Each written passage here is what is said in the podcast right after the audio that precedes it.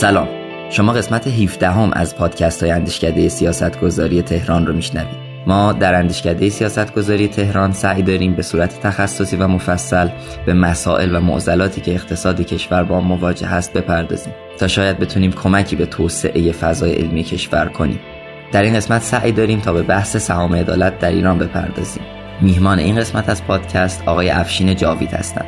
آقای جاوید چند سالی که در بحث سهام عدالت پژوهش‌های جدی کرده و آسیب شناسی‌های مهمی رو در این بحث انجام داده. در ضمن باید اشاره بکنم که این قسمت با همکاری مجموعه رسانه‌ای اکو ایران تهیه گردیده.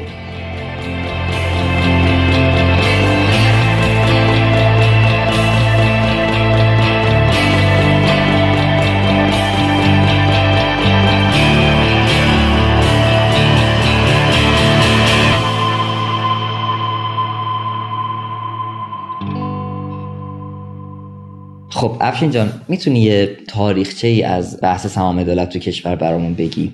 ببین اساسا سهام عدالت دولت آقای احمدینژاد شروع شد. تو اون فضای سیاسی یه چیزی یه مسئله باب شد، مردمی شدن اقتصاد و مردمی شدن مدیریت مدیریت شرکت‌های بزرگ دولتی. شاید به یه معنی معنی خصوصی سازی بود، چون خیلی از شرکت‌ها ذیل دولت بود و این دولت خوب عمل نمی‌کرد و خیلی از اون شرکت‌ها کارایی لازمو نداشت. حالا ایده مطرح شد که بیایم مدیریت شرکت‌های دولتی که خیلی حجم بزرگی از اقتصاد مملکت رو دارن و بدیم به مردم.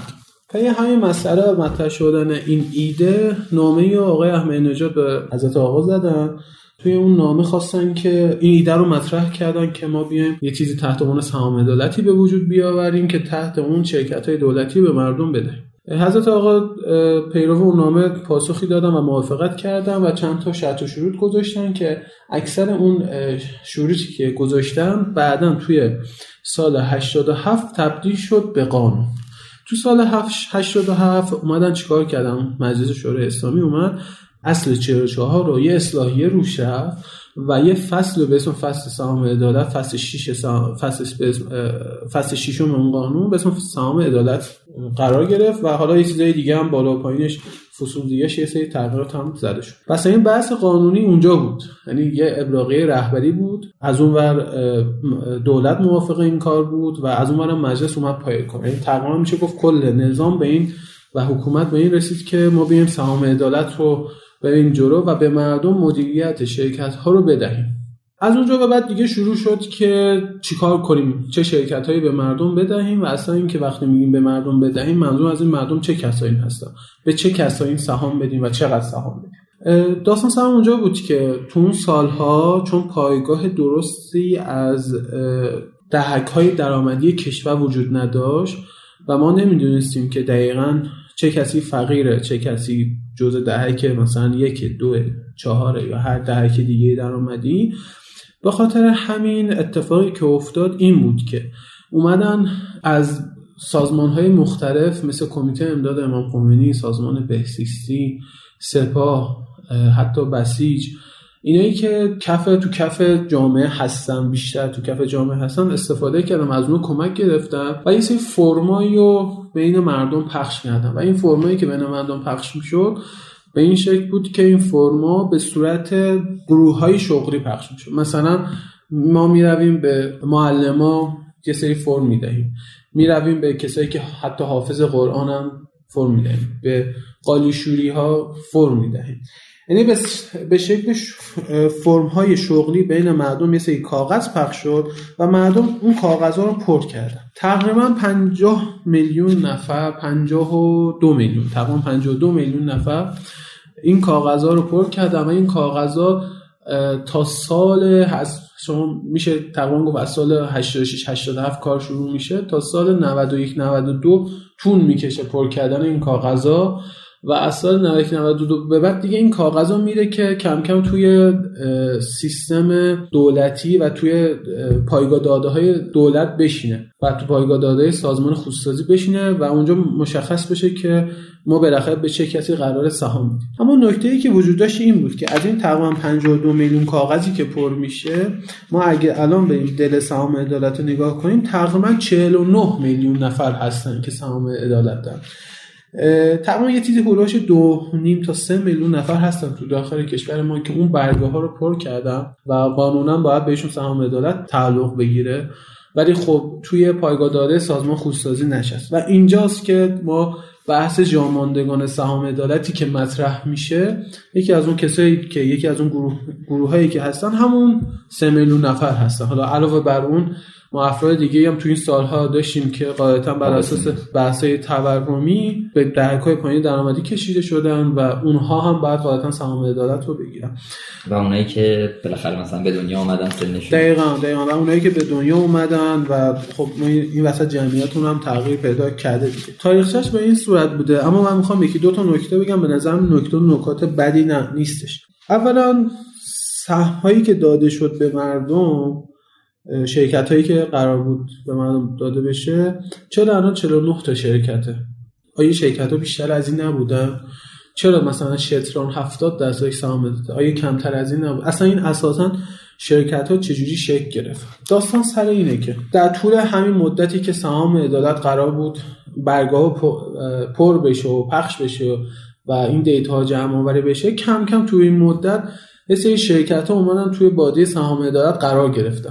اما سوال اینجاست که چه کسایی بودن که اومدن این سهم‌ها رو به مردم دادن؟ ببینید شورای عالی سیاست اصل چهل و چهار، اصلاحی اصل چهل و چهار یه شورایی داره. اون شورا می اومد این کار انجام داد. یعنی بر اساس اون جلساتی که می اومد میذاشت میگفت ما چه شرکتایی بودیم. شاید جالبه بدونن مردم ایران که ما هشتاد و پنج تا شرکت قرار بود به سهام عدالت واگذار بشه با درصدهای مختلف، بالا و پایین، یکی بیست درصد، یکی سی درصد، یکی ده درصد و غیره. اما چی میشه که به این چهل و نه تا شرکت میرسن؟ داستان سر اینه که تو سال نود و شش نود و پنج نود و شش یه جلسه‌ای تشکیل میشه و میان سهام عدالت، اون سود حاصل شده از اون سهام عدالت که هممون میدونیم، یعنی ما دایم سودی میگه، این سودها قبلا هم به ما داده میشد ولی به جایی که به ما داده بشه میرفت تو حساب دولت و متناسباً با اون وقتی که این سود میرفت تو حساب دولت، دی پی اس شرکت ها اون سهم‌ها به ما تعلق میگرفت. این فرآیندش فرآیند ده ساله از هشتاد و پنج تا نود و پنج بوده. کارگروه تو سال نود و پنج نود و شش تشکیل میشه و تو اون سال میگن خب بیاید با هم حساب کتاب کنیم ببینیم بالاخره چقدر سود اومده توی این خزانه دولت، ما چه شرکتایی بهشون به مردم تعلق میگیره. میان یه حساب کتابی میکنن و میبینن که ما افراد مختلفی داریم، دو دهک قرار بوده که یک میلیون تومان بگیرن و چهارده که بعدی قرار بوده که مبالغ کمتر از یک میلیون تومان رو بگیرن و اگر هم خواستم خودشون بیان اون مبلغ اضافه رو پر کنم، مبلغی که وجود داشته، مثلا تفاوت پانصد تومان تا یک تومان بیان از جیب خودشون بدن. اومدن تو اون جلسه گفتن که ما چند نفر یک میلیون داریم، چند نفر سهام پانصد هزار تومان داریم، چند نفر سهام چهارصد هزار تومان داریم، ما سهم‌های مختلفی داریم. اومدن یه حساب کتاب کردن و به این رسیدن که با توجه به تعدادی که وجوده تقریبا رسیدن که بیست و چهار هزار میلیارد تومان این جمع این افراد میشه، یعنی جمع این پولایی که ملت دارن میشه. و اون دهک اول درآمدی هم تقریبا دو هزار میلیارد تومان هم دولت گفت من از جیب خودم میدم، یعنی تا سقف پانصد هزار تومان مال خودتون، تفاوت پانصد تا یک تومان من از جیب خودم به دو دهک اول درآمدی میان که تقریبا دو هزار و ششصد میلیارد تومان. سرجم اینا یه چیز هولوش بیست و شش هزار میلیارد تومان پول میشه. تو اون جلسه گفتن خب ما بیست و شش هزار میلیارد تومان پول قراره به قیمت‌های ثابت سال هشتاد و پنج به مردم سهم بدهیم، ما هم هشتاد و پنج تا شرکت داریم، حالا چه شرکتایی به مردم بدهیم؟ یعنی اومدن شرکتایی که قرار شده به مردم بدن و بر اساس بیست و شش هزار میلیارد تومان سلکت کردن و جدا کردن به مردم دادن. من میخوام بگم که از اول به آخر نگاه کردن، نه از اول به آخر. یه نکته هم اینجا وجود داشت، اونم این بود که اگه یادمون باشه همون سود سال نود و شش نود و هفت سهام عدالت رو گرفتیم و تو اون سالها به ما گفتن که اگه دوست دارید میتونید بیایید پانصد هزار تومان دوم بریزید و ما به شما سهم یک میلیونی بدیم. تو اون سال تو اون اعلامی که شد، تو اون چند ماهی که مردم میتونستن بیان پولو بریزن تو حساب دولت، یه چیزی هولوهوش بیست و هفت میلیارد تومان پول جمع شد.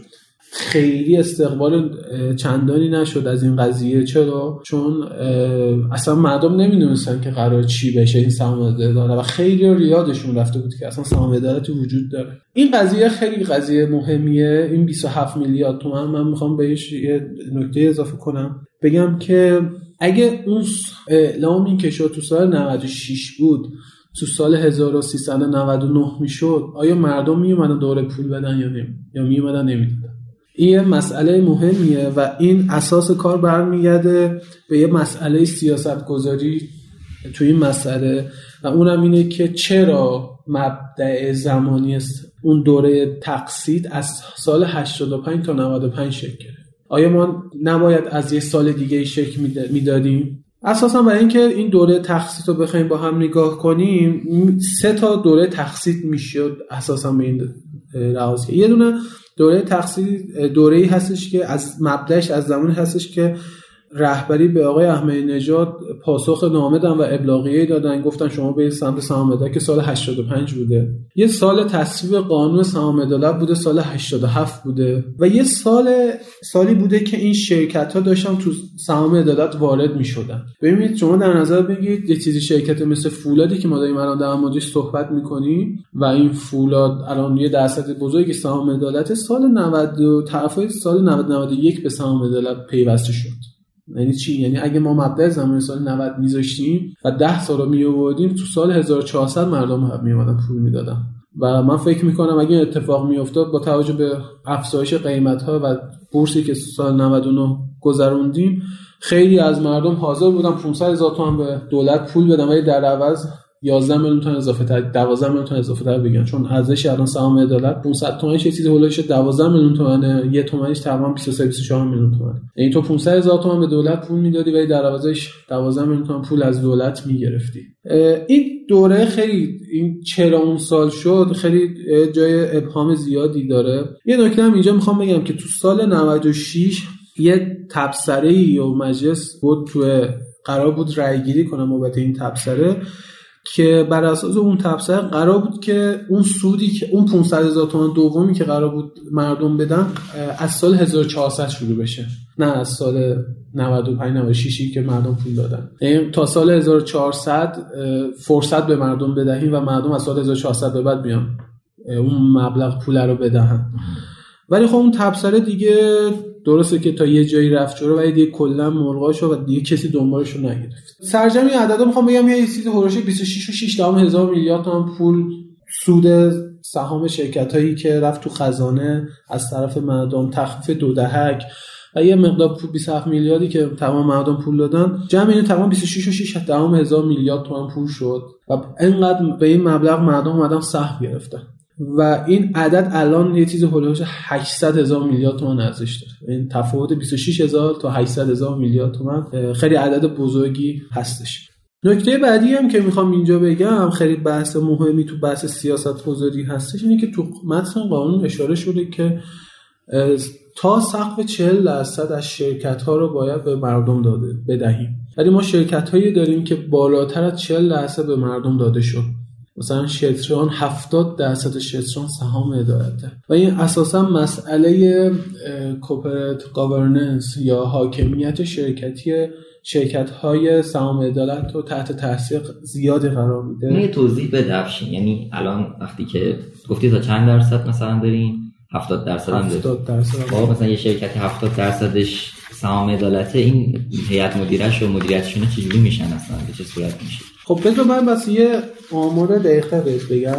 ببین تقریبا میتونم اینجوری بگم که کلا هفت تا شرکت از چهل و نه تا شرکتی که ما داریم این هفت تا شرکت بیش از چهل درصد سهامشون سهام عدالت. خب این مسئله خودش یه بحث حاکمیت شرکتی ایجاد میکنه که اساسا هیئت مدیره به چه شکل خواهد شد و این موضوعی که میخوایم در موردش صحبت کنیم خیلی موضوع مهمیه و این موضوع اگر حل بشود سهام عدالتی که الان ما توش هستیم حل میشود و اگر نه دیگه حل نخواهد شد. و حتی این موضوع مربوط میشه به انتصابات اخیری که ما داشتیم. مثلا خیلی از کسایی که تو فضای بورس هستن شاید مردم عادی هم حتی این انتصابش شنیده باشن که آقای علی عسکری یهو میشه فردی که مدیریت فرهنگی و بلد بوده و کارش مدیریت فرهنگی بوده یهو میشه مدیر عامل پتروشیمی فارس و تبدیل میشه یهو به یه مدیر اقتصادی. وقتی که این اتفاق میفته مردم جالبه که بدونن که یکی از دلایلی که اتفاق افتاد همین سهام عدالت بود و همین بحث حاکمیت شرکتی سهام عدالت و همین بحثی که شما کردید. چند درصد خلیج فارس سهام عدالته؟ چهل درصد فارس سهام عدالت. یعنی چی چهل درصد فارس سهام عدالته؟ یعنی دو تا سیت هیئت مدیره از پنج تا سیت هیئت مدیره سهام عدالت. بذارید اصلا بگیم همین رو واسه با هم صحبت کنیم و همین مسئله هولدینگ، همین مسئله آقای علی عسکری رو ببریم جلو و تو اونجا معلوم بشه که چقدر سیت‌های هیئت مدیره مهم هستش و تو همین مسئله ما به خیلی از سوالا میتونیم جواب بدیم. ببینید اساساً سهامدار هستش که هیئت مدیره رو تعیین میکنه و هیئت مدیره کارش اینه که مدیر عامل و کار کلان شرکت و سیاست‌گذاری کلان شرکت رو انجام بده. نکته‌ای که وجود داره اینه که مجمعی تشکیل می‌شود و تو اون مجمع هیئت مدیره انتخاب می‌شود. تو اون مجمع سهامدار هستش که میاد میگه که چه کسی هیئت مدیره باشد. وقتی که چهل درصد فارس سهام عدالته، پس باید چهل درصد از طرف مردم یا خود مردم میان تو مجمع بشینن یا اینکه یه کسی به نیابت از مردم بیاد تو مجمع بشینه و اعمال رأی کنه دیگه. غالبا کاری غیر از این نمیشه نمیشه اتفاق افتاد.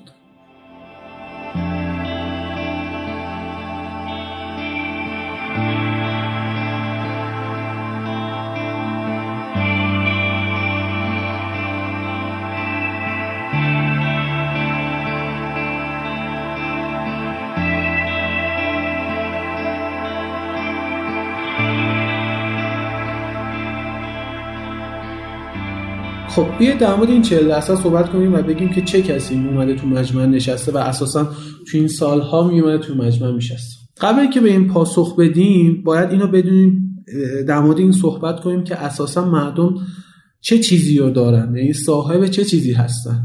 برای اینکه به این پاسخ بدیم باید بریم قانون و متن قانون رو بخونیم. ببینید مردم بر اساس قانون، قانونی که سال هشتاد و هفت تدوین شد، مردم عضو تعاونی‌های استانی هستن و تعاونی‌های استانی، البته بهتر بگیم تعاونی شهرستانی. تعاونی شهرستانی سهامدار شرکت‌های سرمایه‌گذاری استانی هستن و شرکت‌های سرمایه‌گذاری استانی سهامدار شرکت‌های سرمایه‌پذیر هستن. این شرکت‌های سرمایه‌پذیر منظورم همون فولاد و شتران و این چهل و نه تا شرکت. پس می‌بینید چقدر این وسط زنجیره بزرگی وجود داره تا سهم تا سهامداری مستقیم از مردم به شرکت سرمایه‌پذیر مثل فولاد یا همین فارس برسه. یه زنجیره خیلی بزرگی وجود داره.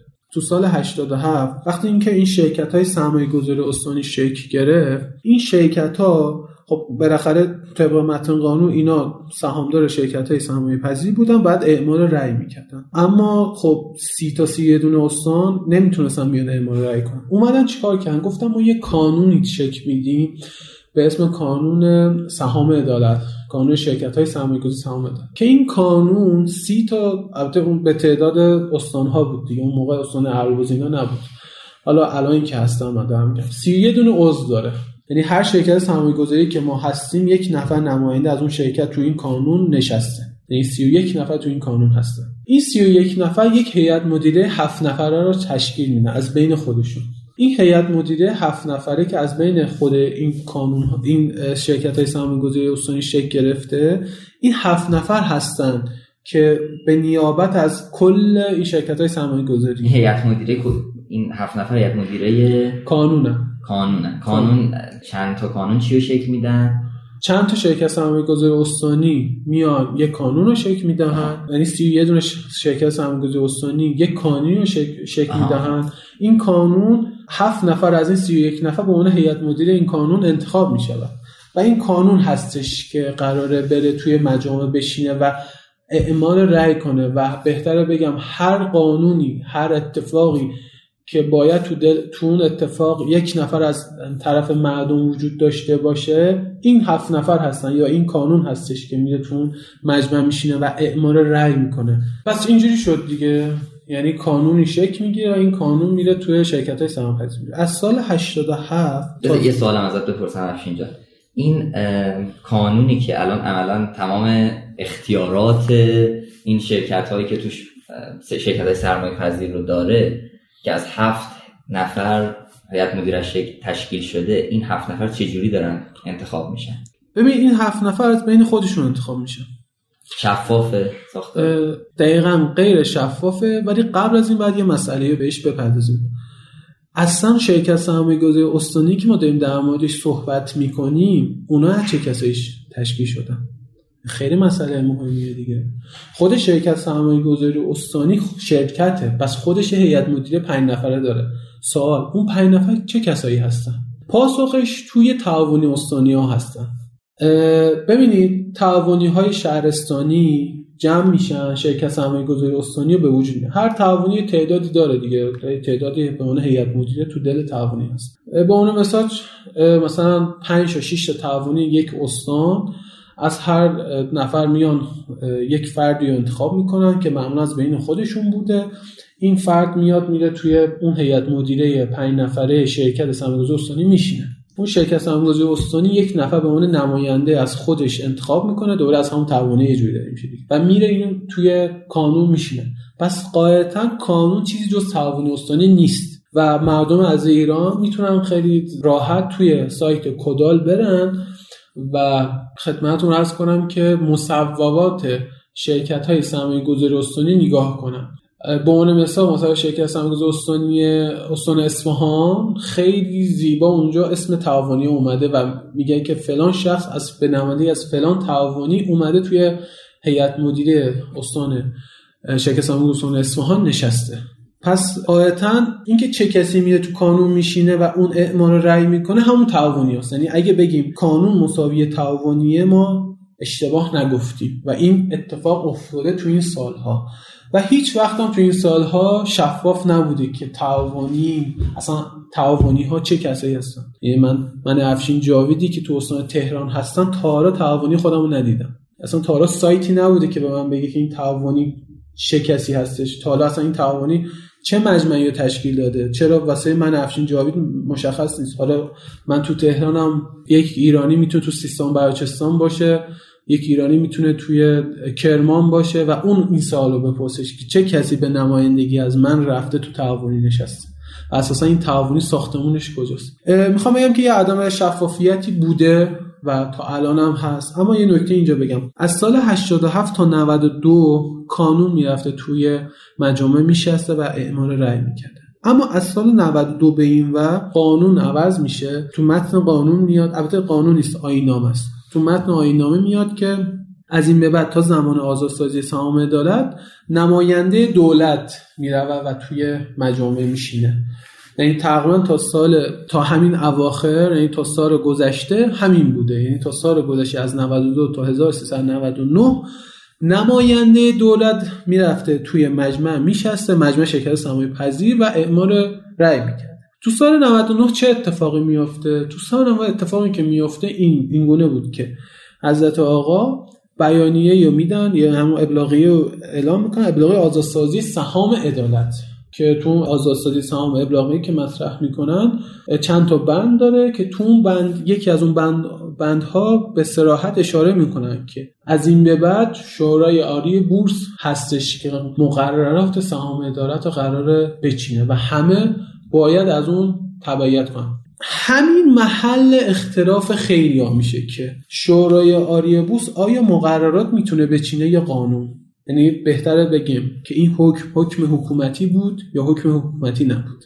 و این اتفاقاتی که ما الان داریم می‌بینیم و این سهام عدالت همون تعیین تکلیف نشده، قضیهش سر همین صحبته که این حکم حکومتی بود یا نه. اگه حکم حکومتی باشد و فرض رو بر این بذاریم که شورای عالی بورس همه کاره است و این نهاد سیاستگذار هست، این نهاد سیاستگذاری جدیدی که به وجود اومده به اسم شورای عالی بورس، یعنی به وجود نیومده، وارد میدون بازی سیاستگذاری سهام عدالت شده. طبق مصوبه‌ای که سال گذشته داشت، تعاونی استانی‌ها حذف شدن و مردم مستقیم سهامدار شرکت‌های سرمایه‌گذاری استانی شدن. به جای اینکه سهم شرکت‌های تعاونی استانی داشته باشن، شاید سهم مستقیم. دقیقاً دقیقاً و سر همین موضوع بود کسایی که روش غیر مستقیم انتخاب کردن، به جایی که سهم تعاونی بهشون داده بشه یا اون کارت تعاونی بهشون داده بشه، بهشون برگه شرکت استانی اون استانو دادن. یعنی شرکت سهام‌گذاری استان گفتن دیگه تو از این به بعد سهامدار شرکت سهام‌گذاری استانی هستی و چیزی به اسم تعاونی وجود نداره.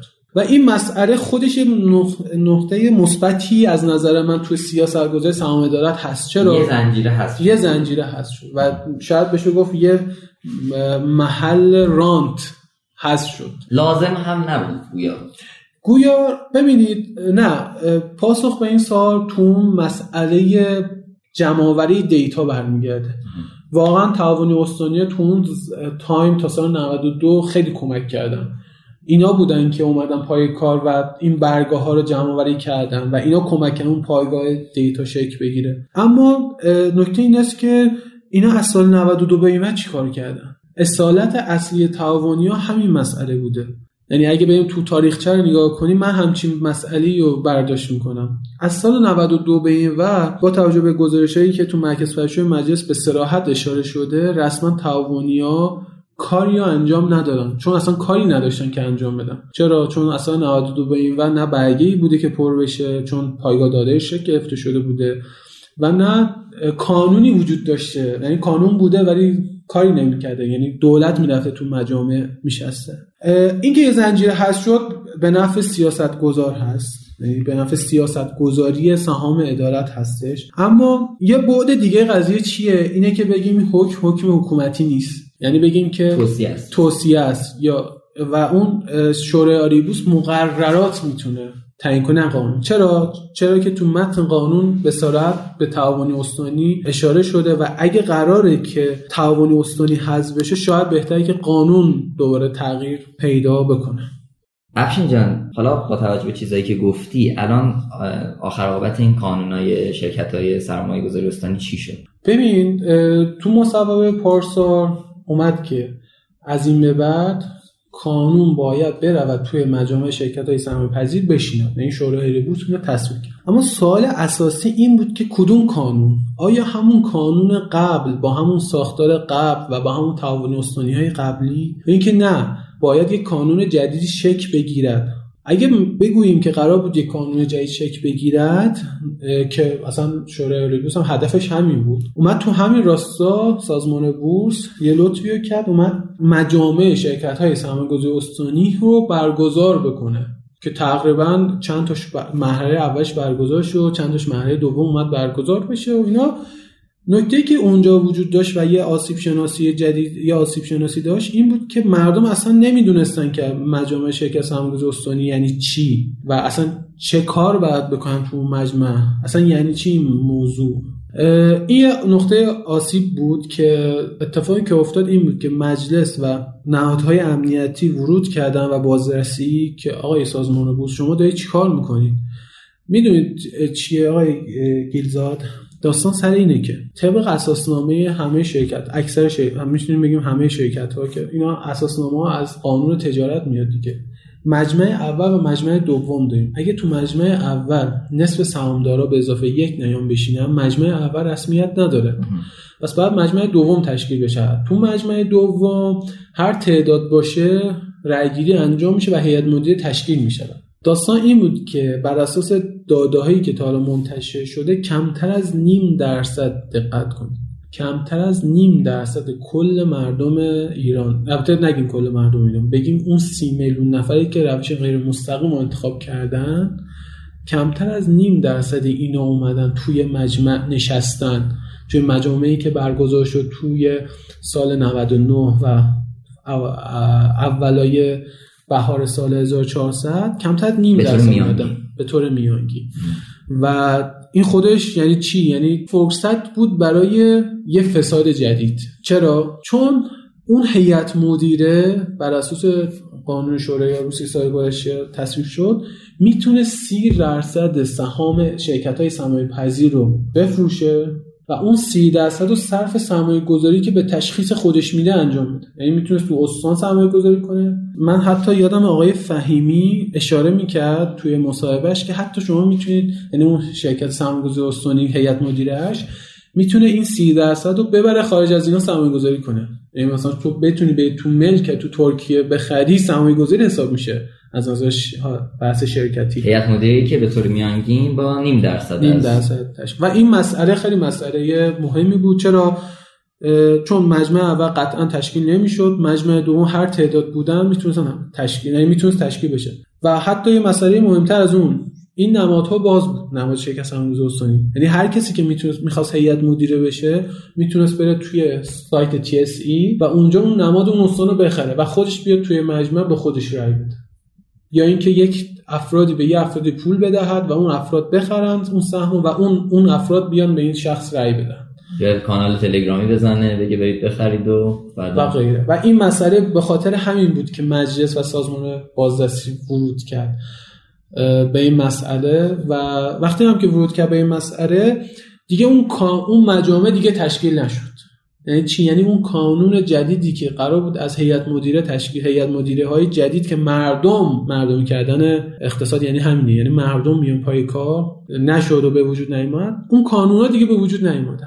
وقتی که اون قانون ها دیگه به وجود نیومد، اتفاقی که افتاد بالاخره قانون قبلی همچنان سر جاش هست، قانون تجارت تا مجمع هیئت مدیره شکل نگیره و تشکیل نشه، قبلی کارها رو میبره جا تو مجمع جدید شکل بگیره. مسابقه اخیری که شورای عالی بورس هم مطرح کرد، یعنی تمام دو سه هفته پیش مسابقه جدیدی آورد و اونجا اعلام شد که از این به بعد تا سی و یکم چهار هزار و چهارصد و یک قانون به همراه وزارت اقتصاد و به همراه شورای عالی بورس این سه تا نهاد یک کارگروهی تشکیل میدن و این کارگروه هستش که این کارگروهی که از بین این سه تا نهاد تشکیل میشه قراره بره تو مجامع شرکت‌های سرمایه‌پذیر بشینه و اعلام رأی کنه. اون قانون دوباره همون قانون قبلیه، یعنی همون تعاونی‌های قبلی همچنان پایکار هستن و تو این قانون حضور دارن و این مسئله یکی از ضعف‌های بزرگ سهام عدالته که این مسئله هنوز حل نشده و این مسئله زمانی حل میشه که حکمرانی سهام عدالت حل بشه و اون حکمرانی تو دل حل اون حکمرانی باید به خیلی از سوالا پاسخ بدیم که مهمترین اونها اینه که اساسا مردم صاحب چه چیزی هستن، آیا تعاونی، آیا شرکت سرمایه‌گذاری استانی، آیا شرکت سرمایه‌پذیر، مردم آیا حق فروش دارن بالاخره یا ندارن، آیا میتونن اون سهمیو که دارن رو بفروشن یا نمیتونن، و از همه مهمتر اون شرکت هایی که مردم صاحبش هستن اعمال رأی به چه شکل خواهد بود، این مردم تو شرکت سرمایه‌پذیر چگونه باید اعمال رأی کنن یا تو شرکت سرمایه‌گذاری استانی، آیا با جلسه مجازی یا مجمع مجازی مردم میتونن بیان شرکت کنن، یعنی آیا کشش سی میلیون نفر به این شکل هست که بیان تو مجمع بشینن و اعمال رأی کنن؟ به اون مثلا کسی که تو روی روستایی هستش آیا اون به بحث اینترنت و اینا دسترسی داره، اصلا میدونه یعنی چی که بیاد توی مجمع بشینه، یا اینکه نه اصلا اطلاعی از این مسائل نداره. این مسائل اگه حل نشود هیچ وقت مسئله سهام عدالت حل نمیشه. اینا رو گفتین تا اون به اون مسئله برسیم که چی شد. آقای علی عسکری شد مدیر عامل فارس. داستان سر این بود که چهل درصد فارس سهام عدالت. این مجمعش فکر میکنم تو سال نود و هشت تشکیل میشه، تو سال نود و هشت. خب چهل درصد سهام عدالت بوده، تو سال نود و هشت که تشکیل میشه از طرف دولت به نمایندگی از مردم یک فردی میره اونجا میشینه و اون فرد به عنوان سهامدار از طرف مردم نماینده مردم میره میشینه و هیئت مدیره رو اون چهل درصد اعمال رأی میکنه. وقتی که اعمال رأی میکنه واسه اون چهل واسه اون پنج تا هیئت مدیره، دو تا سیت از این پنج تا سیت هیئت مدیره رو میدن، یعنی اون فرد میده به شرکت سرمایه‌گذاری خراسان جنوبی و آذربایجان غربی. ببخشید من اینو درست متوجه نشدم، اون فرد چجوری تشک... از کجا اومده؟ نماینده دولت بوده دیگه. از سال نود و دو به این و قانون توی مجمع شرکت سرمایه‌پذیر نمیشسته و نماینده دولت میرفته میشسته.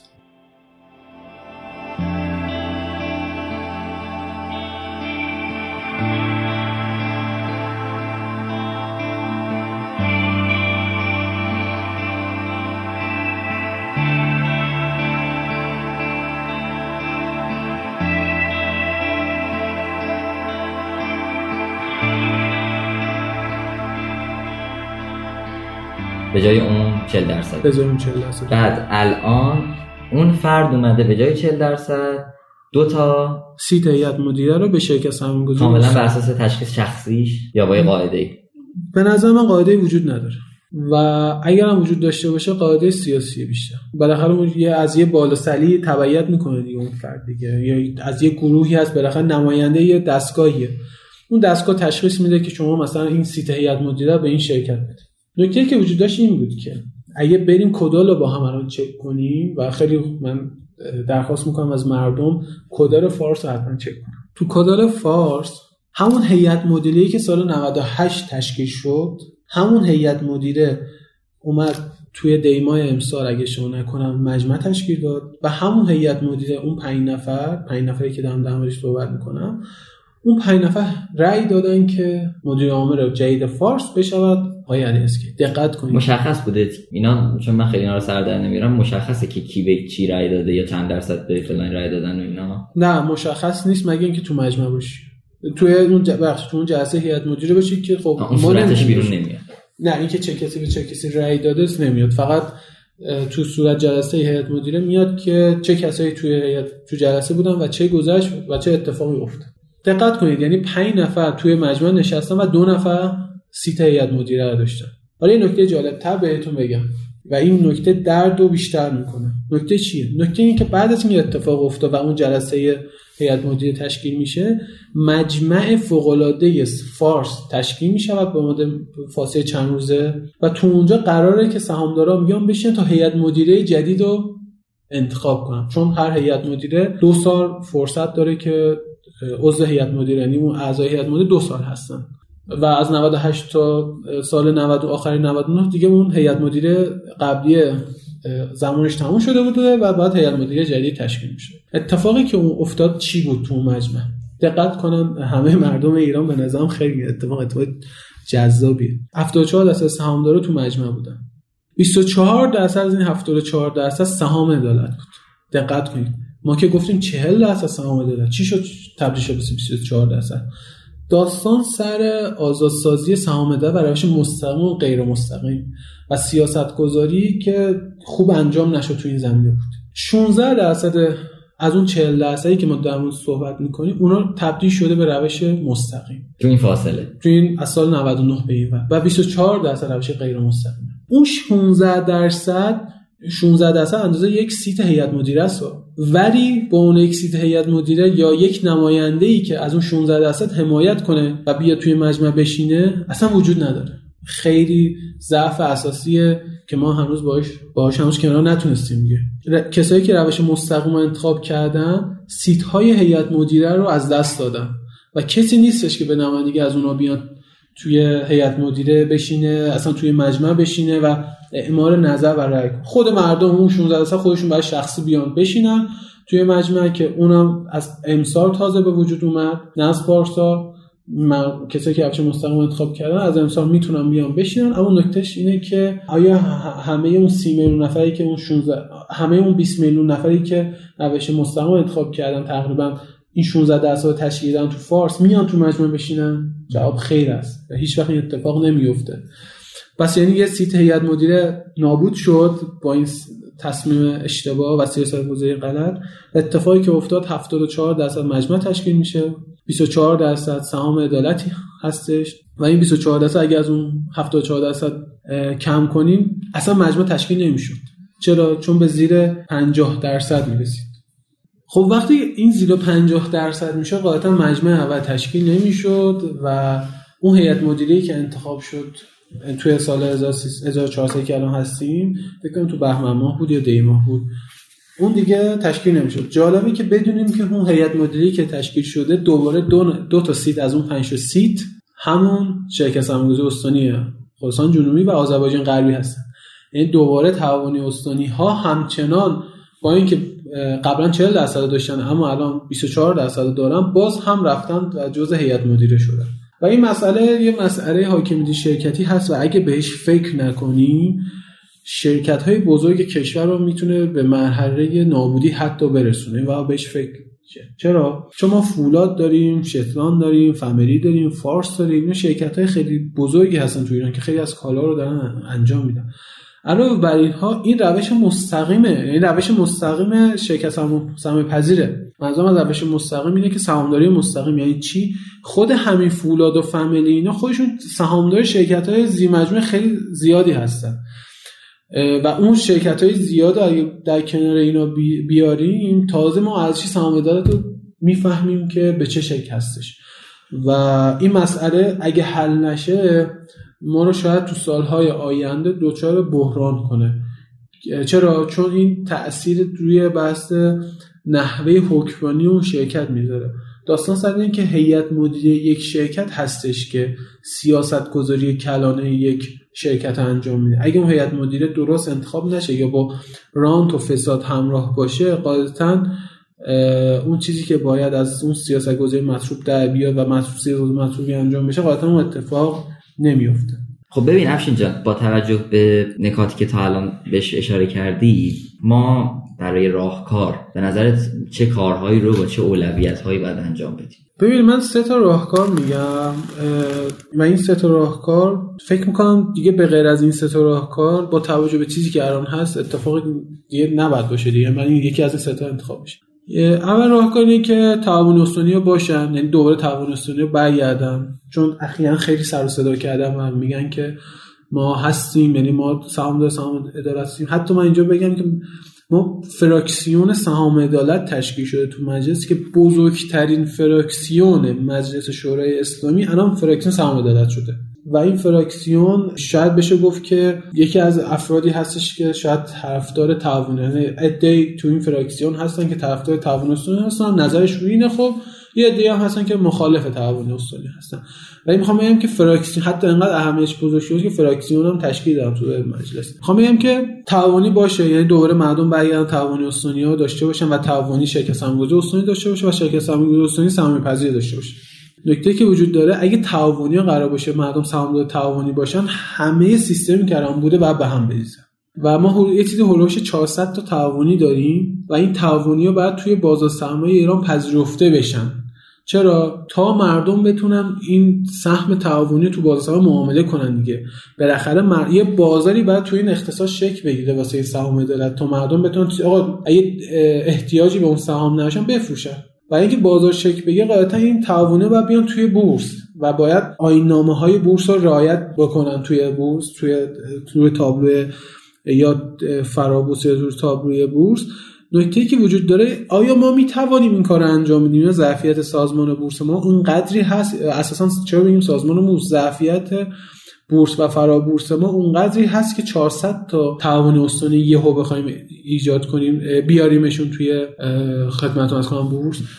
ببین پاسخ به توی وضع حال ماه وضع حال ما اینه که ما حد... یه چیزی حدود چهارصد پانصد تا شرکت همین الان داریم و شما یه چیز، یعنی ما بعد اینکه این همه سال گذشته از زمان تأسیس سازمان بورس ما به اینقدر شرکت رسیدیم، بعد شما می‌خواید همینقدر شرکت رو یهو اضافه کنید به سازمان، یعنی به اضافه کنید به سازمان و سازمان بره سمت اینکه اینا رو تبدیل کنید به نهاد مالی. نکته بعدی اینه که آیا ما اینقدر مالی دون، اقتصاد دون، آشنا به بازار سرمایه داریم توی ایران که بیان هیئت مدیره این تعاون استونی‌ها رو بگیرن؟ چون بالاخره اگه قرار باشه نهاد مالی بشن باید تایید صلاحیت آیین‌نامه تایید صلاحیت سازمان بورس رو رد کنن، بپذیرن. جوابش اینه که ما برای اینکه شرکت سرمایه‌گذاری استونی رو بیایم هیئت مدیرش رو تشکیل بدیم تو سالی که گذشت نزدیک دو هزار و پانصد ششصد نفر اومدن اسم نام نویسی کردم برای کاندیدا شدم واسه هیئت مدیره فقط سی و یک دونه شرکت که سازمان فقط هفتاد و هفتصد و پنجاه نفر رو تایید صلاحیت کرد.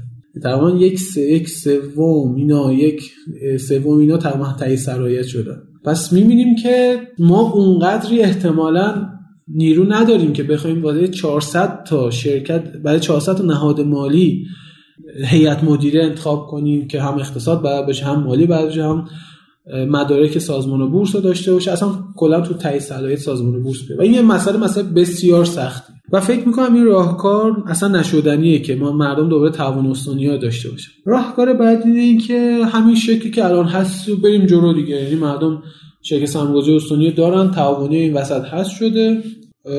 خدمتتون عرض کنم که فقط باید به این فکر بشه که چگونه مردم باید بیام توی شرکت سهام‌گذاری استانی اعمال نظر کنن. این وقتی که از مردمی کردن اختصاص صحبت می‌کنیم یعنی همین اعمال نظر مردم دیگه. و من فکر می‌کنم این هم جوابش نشدنیه، یعنی فکر نمی‌کنم هیچ وقت اتفاق بیفته که سی میلیون نفر به حداقل باید پانزده میلیون نفر اینا بیان تو پنجاه درصد دیگه بعد بیان توی مجامع بشینن دیگه. یعنی شما یه مجمعی رو برگزار کنین که پانزده میلیون نفر آدم بیان تو مجمع رأی بدن. ما تو انتخاب ها، انتخابات سیاسیمون داریم سمت صحبت، این اعدادی که صحبت میکنیم سی میلیون نفر بالاتر یا پایینتر تو انتخابات سیاسی ما اتفاق میفته.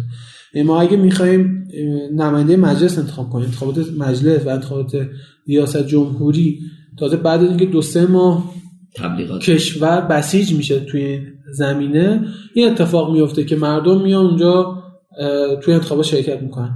به نظر من فکر نکنم تو سالهای آینده حداقل این اتفاق بیفته که مردم، این تعداد از مردم بخوام بیان توی مجامع شرکت سرمایه شرکت‌های استانی بشینن، شرکت سرمایه‌گذاری استانی بشینن. راه حل بعدی که به این شاید میشه گفت و این حالت به این شکل خواهد بود که پاسخ میده به خیلی از سال ابهامات سهام‌دار و چالش‌های سهام‌دار، اینه که اساساً سیت‌های هیئت مدیره شرکت‌های سرمایه‌پذیر فروخته بشه و با اون سیت‌ها صندوق‌هایی تشکیل بشه، صندوق شاخصی و صندوق درآمد ثابت، و مردم یونیت دار صندوق باشن. می‌بینی چیه؟ وقتی سیت‌ها واگذار میشه و صندوق تشکیل میشه، دیگه بحث مربوط به مجامع شرکت‌های سرمایه‌پذیر و یا مجمع صندوق مطرح نیستش که. صندوق‌ها با سهام می‌تونیم چند تا سهامدار ممتاز برای صندوق بذاریم و این سهامدار ممتاز هستش که مجمع رو تشکیل میده و سهامدار ممتاز هستش که مدیر صندوق انتخاب میکنه. البته ما توی بازار سرمایه ایران نهادهای مالی خیلی بزرگی داریم، خیلی تخصصی دارن کار میکنن، همینها میتونن بیان مدیر صندوق صندوق سهام عدالت به اصطلاح تو آینده شکل بگیره بشن. و اینجا دیگه اون بحث کورپرات گاورننس حاکم شرکتی دیگه تمومه، دیگه دیگه اصلا مسئله نیست. یه نکته هم داره، اتفاقا اگه ما صندوق شاخصی و صندوق درآمد ثابت رو تو هم با هم تشکیل بدیم به نفع بازار سرمایه و به نفع خود مردم هست. دلیل این هم توی چیه؟ توی درآمد ثابت بودن. ببین نزدیک الان ارزش شرکت‌های سرمایه پذیر اون سی میلیون نفری که شرک...